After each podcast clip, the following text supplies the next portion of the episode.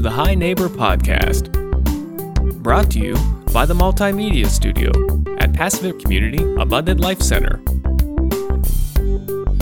And now, your host, Pastor Victor Redfoot.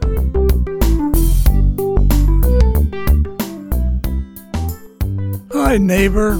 We're glad to have you all with us today. We have a special guest that we'd like to introduce to you, Tom McLaughlin, who lives here at Passavant. And beside me is the co host, uh, Dolores Fruth. And she's going to ask the first question. Thank you. A few years ago, I met a new couple on our campus by the name of Lois and Tom McLaughlin. They happened to be celebrating their wedding anniversary. Since most of us at this retirement community have double digit anniversaries, I was surprised to discover that this was their first one. Tom is here today to tell us the rest of the story. So, Tom, let's start with the story of your early life, where you grew up, and all those good things. My early life, I grew up in Monaca Heights, right? Monaca Heights was a nice place to live. It was called Skeeter Hill. Oh, yeah. Yeah, Skeeter Hill. And it was easy going to school in the morning if you had to go to school in Monaca. But when you come home at night, it took you three times as long because the hill was pretty. it's 14th Street Hill. 14th Street Hill. Yeah, yeah. Yes. Oh my God. Yeah. I know it well. yeah. But uh, when I was a child, um, living on Spire Avenue, Monaca Heights, I, I was busy. And this is through my whole life, I've been busy. I actually started working when I was eight years old. And the jobs I did was I passed the newspapers, I uh, uh, did lawn mowing, washing windows, car washing, uh, uh office cleaning. I worked in a service station, I worked on a dairy farm. I worked, worked on a chicken apple farm. and in my junior year of high school, I was working at the Phoenix Glass Company in Monaca. You were a jack and, of all trades. And going to school at the same time, right? But I had an unfortunate thing happen to me. I was diagnosed with uh, acute rheumatic pericarditis. And that put me in bed. And but a wonderful thing happened. They come out with that year with a radio device. I was homeschooled. I was able to hear everything that went on in the classroom. And uh, they weren't able to hear me until I pushed the little button down, right? but this was this was great. But when you push the button down, sometimes, right? When the teacher left the room, the kids would start talking to me, right? And so I would push the button down and talk, and all at once I would leave the button up and there was perfect silence in the room, which meant the teacher returned. But it was good, and it's still a, a thing. Uh, it, it, was a came from Bell Telephone across the bridge, Monaca Rochester Bridge, to the high school. High school was wired. Uh, the teacher had a little box on the side and uh, th- that was it. And that was the first year, and it's still an active thing, and it's a very good thing because yes. you're right in the classroom. Yeah. yeah. I had a nephew who had a similar experience. Yeah. At home and was flat on his back, and had that kind of experience oh, that yeah. you did. Yeah, I had. I spent the whole year. I was allowed 25 steps a day, and uh, the rest of the time I spent in a wheelchair. But when I graduated in 1952, I went to work uh, as an apprentice draftsman at Banco Engineering in Vanport, and I was going to Geneva at night. Right now, I wanted to get into the service. I really did. All, all of my buddies were leaving to get into service, and I thought I wanted to do that too. So I went to my doctor and says, uh, "I know I'm probably not healthy enough." To get into the service, but could I get like into the merchant marines? And he says, Tom, try the doctor, or try the Navy doctors. And he said, because they're the best doctors, and you're going to need one. and and I did need one, but I was able to uh, to make it through uh, and spend my four years. And then when I come out of the service, uh, I worked uh, first of all as a chase man for a finance company. That was kind of a, you know, if you didn't pay, I was at your place, right? And uh, then I worked on the Pennsylvania Railroad Conway Yards. I worked at J&L Steel. At J&L Steel, I had three jobs. I started as a copy machine operator. And uh, then I went to teletype operator, and then I got to computer operator. When I got to computer operator, I was I was able to have a salary job, right? And fortunately, I had it because I had another relapse, right? And I was off work for three months, and the boss would come to my house every night to make sure I was still sick, right? but and then and then uh, I worked at uh, Moltrup Steel, National Electric, back to the railroad. I worked at Employment Security as an interviewer. And I went to work for the state police and I retired in 1984. Uh, I was only 49 years old when I retired, but I was able to put my time together, right, to do that. I bought my service time back, and I also had the time with the as an interviewer. So I was able to retire at age 49. Good. And uh, that, that's about it. But I had so many jobs, and then after I retired, I had so many jobs. But I probably did more uh, more volunteer work than I did uh, anything else. Yeah. And you're still volunteering here. Oh yeah. I'm still Yes, you are. Yeah. I I think it, it, this is something. You know, we have a relationship here that you didn't have in your own neighborhood. Yes, Yeah. that's right. Yeah. A, a- example is Nicole was my neighbor where I lived in Center Township, right? and she was a few a few houses away. I met her here, and that's the way it That's goes. amazing. Yeah, yeah. And there's such an atmosphere of love and peace and There is, yeah, security Yeah. here. yeah. And I, you know, uh, uh, wife and I have no children. Uh, my, my my first wife and I had no children either. The woman that I was married to for 50 years. But we got involved up here, right? We have like secondhand family, all right? Yes. Yes. Uh, Betty Mooney, right, looked exactly like my aunt, Aunt Sadie, right? I told her that, and I brought her a picture of my Aunt Sadie. And she says, okay, I'm Aunt Sadie, right? So that made Bucky and Tammy my Oh, cousins, yes. right? Oh, yeah. yes. Yeah. They're they're active on the campus all the time, they in spite of their disabilities. Yes. Yes. Well, um, what's been your greatest challenge? Maybe I shouldn't ask you this Oh. since you had so many. Yeah. Well, the challenge was that when we retired, wife and I retired, uh, we we both, as I said, we retired at age 49. She was from LTV Steel. It was J, J&L had been sold. It was LTV Steel.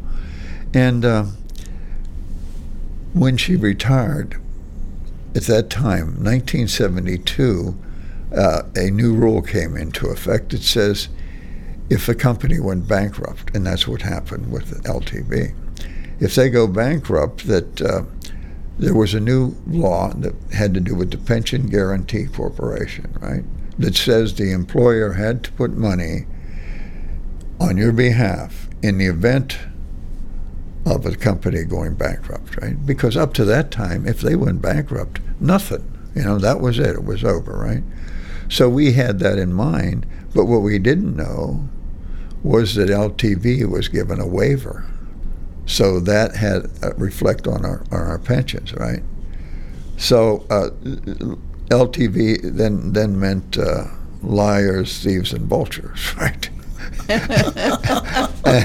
and my wife and I joined the Tunnel Rats. Okay, the Tunnel Rats was a group of people that were certainly dissatisfied over what's happening with their pension, and um, the reason we were called Tunnel Rats is the tunnel was the entrance into into LTV Steel, and there was a man there that had a newspaper business where you could go and buy a newspaper. Well, he gave us the building. So the building we painted red, white, and blue, and we called it Fort Justice, right? but we was fortunate because a guy come along and saved us. He was a Catholic priest. He was Father J. Geisler. And he had a different plan. He says, we're going to pray, right? So we did pray, but we did it in the middle of the street, right? Yeah, on our knees with the Our Father, right? We did that in Washington, D.C. We did it in New York bankruptcy court. We did it all over the place, all right? And the we, we also spent time. I mean, we, we lost our battle, right? We went out and we got petitions signed. We were actually trying to get health insurance for anybody, you know, to have the same similar program that you have with the with the other corporation, all right? And uh, so we we eventually took thousands of signatures to Capitol Hill, and, and they weren't interested. yeah. Uh, so we made we made we, we caused a lot of things. We went to New York to bankruptcy court and we and we stopped the uh, the procedure of letting anybody get in there because we had about five busloads of people and and all at once on the other side of the road was a police officer with a bullhorn and he says, "If you guys don't get off there, we're going to arrest all of you. But if you want." You can move over to the other side of the street. We got a podium for it. so, so, that was it. And then proceeded to tell us these were guys that, that had lost their jobs, you know, prior to that, and uh, it was it was kind of interesting. Yeah. Yes. Yeah. what brought you to Passavant? Oh, a couple things brought me to Passavant. Uh, the same group I was telling you about. Uh, my father-in-law had a stroke and he was in Sewickley Hospital, and they had assigned him a nursing home. Well, my wife and I went and looked, and we did not like the place at all. So I was really upset, and I only had two days to, you know, otherwise he was going to be shipped out to that place. And as luck would have it, the day, the very day that I was looking at that place myself, uh, this, this group of guys went up, came here, and uh, it was a center, Pennsylvania. No, national. Uh, yeah. United States senator, right? Yeah. Okay, and he was here giving a speech. So the next day that I went to the tunnel, like I always did, uh, one of the gentlemen said, "If I ever get sick, that's where I want to go." So that's we came up here, and that's what we did, right? And then the second reason I came here for was uh, I did a show. I did a juggling show up here. I got to the, and it said, I got a letter here, and it says, uh, Mr. Tom Juggles McLaughlin, Newgate Drive, Monaca, PA. Thank you very much for bringing your performance to our residents here in Passavant Retirement Health Center. That's what it was called, man. Yes. And it says you're juggling of such a variety of juggables. I called it junk before. You know, like I would put something in, I would have, have two balls and one that squeaked or something, all right? And, but so I did that, right? And it says uh, uh, was unique, and the unicycle certainly was a first for us, right? so, so this is the reason I came here, right? And then my father-in-law passed away that year. And uh, at that time, I was down at village at Camp Kon-O-Kwee. I was a village director down there, and uh, my wife would visit my my father, her father, every day. Right, and she would stop by at the camp and maybe eat with us down there. You know, but uh, and then my brother-in-law came here. It was hard to get him up here too because I had to talk him into it, right? But we got him up here, and he spent his most of his last days here, right? Yeah. So uh, you, you could understand why I right. wanted to come here, yeah. Well, tell us about some of your hobbies or Oh. something that you're passionate Yeah. about. Well, I, I got into archery in a big way. Uh, you know, I started off as a kid, at 12 years old, uh, bow and arrow for Christmas. And then I uh, was a successful deer hunter. And uh, I went to Penn State and I got uh, certified as a National Archery Association instructor and a hunter safety instructor. Right?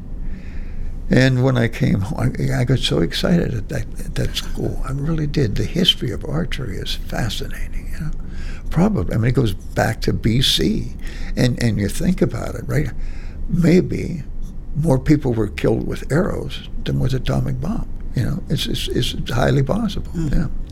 And so I got deep into it, and uh, I went home and I, I got a charter for Ambridge uh, for a Olympic, junior Olympic program that just started. See, at that time of the year, archery was coming back to the Olympics, all right, in 1972. It, the last time it happened was in oh something, all right? Oh. Yeah. And the reason was that no no country had the same rules for archery and it was hard to determine who won. So what they did is they got a group, 138 nations that got together and says these these are the the rules, right? So I was able to get these kids. I would take them to Detroit, Michigan for 3 years on a bus. And they sold raffle tickets to afford it. And they would compete in this the biggest archery event in the world. And it was an indoor championship it was Cobo Hall now. It's Joe, Joe, Joe Louis Arena now, right? And uh, we became very popular because the kids came and uh, in a group like this and the story behind them. And it wasn't just local newspaper that we got a lot of uh, publicity in, but also the archery magazines were after us. You know, it wasn't like say I wanted to be in your yeah. So w- we did that, and uh, then there was a problem. We had uh, we were shooting Junior Olympic, but we were indoors inside Park Road School in, in Ambridge is where I was teaching. And uh, so we had a field given to us, all right?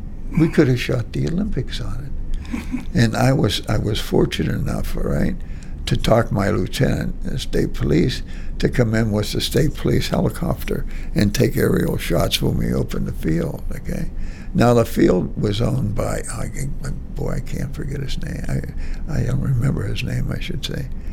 He owned Spangs or one of them companies, right? Oh yes. Yeah, yeah, and. Um, but we got a lot of publicity for that. We got into the archery magazines uh, and real popular.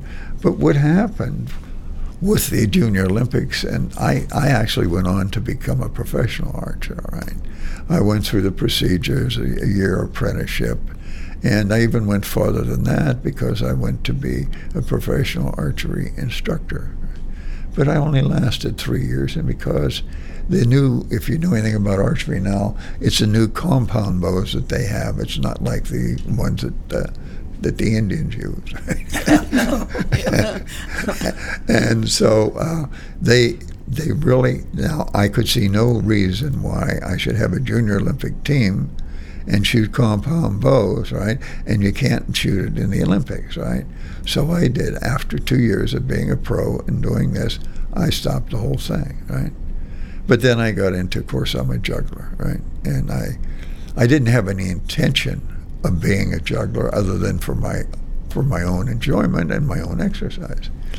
But uh, my one of my wife's friends, her son was in a magic group, and uh, from Beaver County, and uh, they talked me and they said, "Well, if you'll come and teach us juggling, we'll teach you a little magic, right?"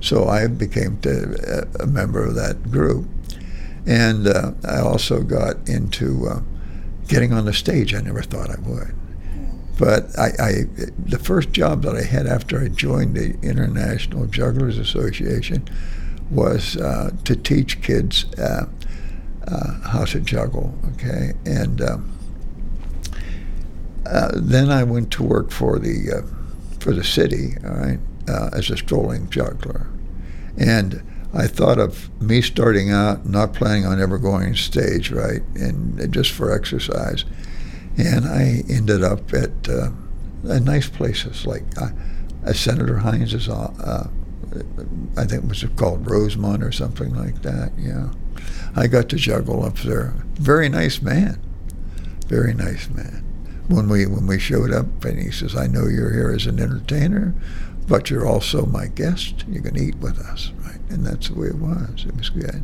So I was working for City Parks, is who I was working for, right? Yeah. And the Children's Festival is where I was juggling, yeah. Well, you certainly have told us a lot of things that we didn't know about Tom. Yeah. I'll tell you that. Yeah. In your lifetime, what changes have you seen that influenced you? Well, I, I, I obviously I don't have a unicycle anymore.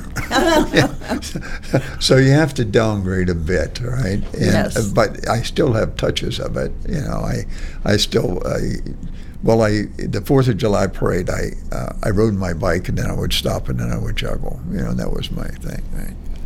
So uh, I I don't miss that too much. Uh, I even do it. I maybe I shouldn't do it, but I do it on the treadmill sometimes. I juggle in the yeah in the fitness center. Well, that's very interesting. Yep.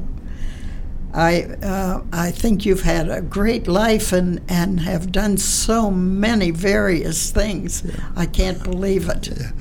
I, I, I also like to, to write, right? Letters to the editor. Yeah. oh yeah, yeah. And uh, I was also uh, I got to be with uh, Gary Gutley, uh, ABC TV, right? And uh, it was on a weekend, and uh, it was a program called um, Social Insecurity, right? And I kicked kicked it off, right? And I didn't even, I know it was going to happen, but I didn't get to see it, right? But I had a, a cousin that called me and he says, Tom, didn't you retire from the state police? I said, I said yeah. Yeah. But yeah, I, it was exciting. And uh, then, of course, I make uh, walking sticks, you know that. No, I didn't yeah, know that. I make yeah, I make walking sticks, and uh, uh, for the gala, I go down for the gala for for the. Uh, uh, what am I trying to say? for the foundation, okay. Yes. Yeah, and uh, for Lutheran Senior yeah, Life. yeah, and uh, for the last two years, I I've made walking sticks and, and, and you know, to silent auction down there. Well, uh, when we went there last year, uh, Steve Blass was uh, the speaker. Yes, right? he was. and he bought one of my sticks. I and, and it was, I didn't realize it, but he must have been the- the man that invented raised a Jolly Roger, right? So that's what I had a club that said raised a Jolly Roger, right? Oh, yeah. So the other day, well, when they were, were going to, they won the game that would put them in the game being played in their place, you know. And I saw them out there raising the stick, right? You saw your walking stick. Yeah, I saw them walking stick. Well, that's great. We also uh, know that you're married to Lois, who is quite a volunteer here, Yeah. and we appreciate all that both of you do. Well, thank you very much. I appreciated being here. Yeah. Well, our time is running out, but I've it's sure a pleasure getting to know you, Tom. You've, and likewise, yes. you've made inroads into a lot of different areas and had tremendous experiences. Thank you for coming Yeah. and being with us. Yeah. Yeah, life's a bowl of cherries. Yeah. Yes, I really learned a lot about you, Tom. yes.